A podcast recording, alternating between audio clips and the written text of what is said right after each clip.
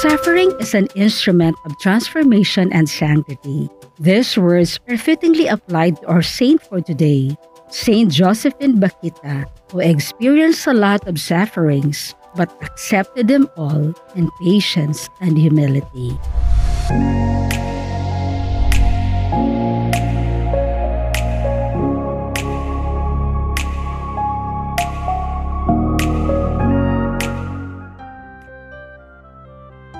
Josephine came from a respected family in Darfur, now in western Sudan. Born in a large family with three brothers and three sisters around 1869, she lived a happy and carefree life. In 1877, however, when she was about eight years old, she was kidnapped by Arab slave traders. She was chained, made to walk 960 kilometers to El Obeid, and was sold twice before reaching the place. In a course of 12 years, she was sold three more times and was forced to accept the Muslim religion. Her fourth owner was a Turkish general whose wife and children maltreated and wounded her. She said that the most terrifying experience she had was when together with other slaves, she received the tattoos. She was sliced on her breast, belly, and right arm.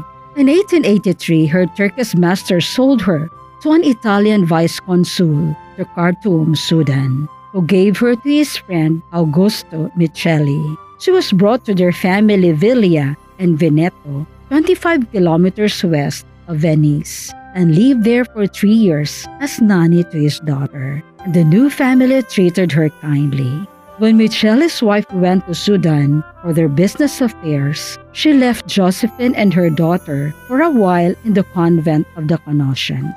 Upon her return to take her daughter, Josephine refused to go with them. Her teachers contacted the Patriarch of Venice, who ruled out that since slavery is unconstitutional in Italy, Josephine can be legally free from her master. She therefore remained with the sisters, and on January 9, 1890, she was baptized, confirmed, and received Holy Communion from Archbishop Giuseppe Sarto, future Pope Pius X.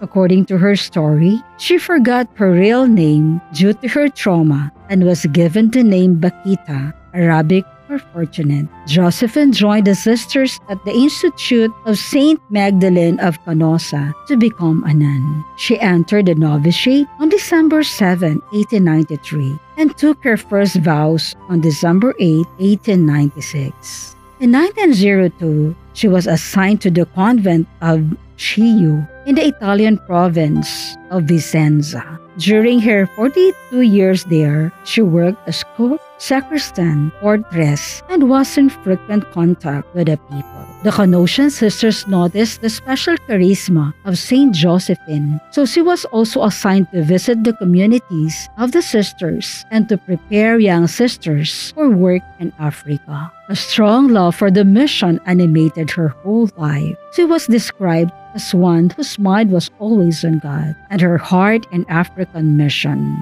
The people of Vicenza called her Sor Moretta, Little Black Sister, or Madre Moretta, Black Mother. In 1931, her life story entitled Storia Meravigliosa, written by Ida Zanolini, was published and it made her famous throughout Italy. During her old age, she used a wheelchair and her life was marked with illness and pains, but she remained cheerful. When asked about her kidnappers, she said she would kiss their feet because through them she was blessed with many graces. Her last words before dying were, Our Lady, Our Lady. It was February 8, 1947. During the three days of her body was in repose, thousands of people came to pay their respect. Later, her remains were transferred to the Church of the Holy Family of the Canossians of Schio in 1969. She was beatified on May 17, 1992, and canonized on October 1, 2000. Her outstanding virtues are faith, humility, innocence, kindness,